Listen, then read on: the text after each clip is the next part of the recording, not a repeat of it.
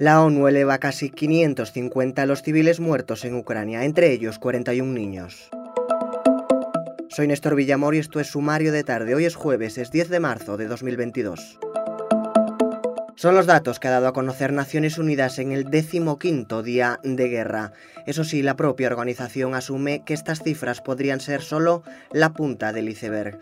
El alto comisionado de la ONU para los Derechos Humanos cree que la cifra es considerablemente mayor a las 1.506 víctimas que tiene registradas entre heridos y fallecidos.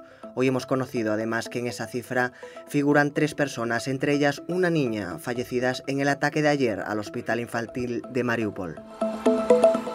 El presidente en funciones de Castilla y León, Alfonso Fernández Mañueco, ha anunciado un pacto con Vox para gobernar los próximos cuatro años en la región. Los de Abascal consiguen la vicepresidencia para su candidato Juan García Gallardo y la presidencia de las Cortes que ostentará Carlos Pollán. El presidente del Partido Popular Europeo, Donald Tusk, considera que el pacto significa una capitulación.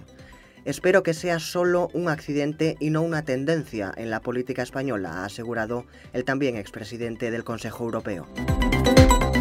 El Tribunal Constitucional ha tumbado la ley catalana que regula los alquileres. Lo ha hecho al estimar el recurso de inconstitucionalidad presentado por el PP. Esto supone que parte de la ley que regula los alquileres desde hace un año y medio en las ciudades en las que se aplica quedará sin efecto en el momento en el que se haga pública la resolución.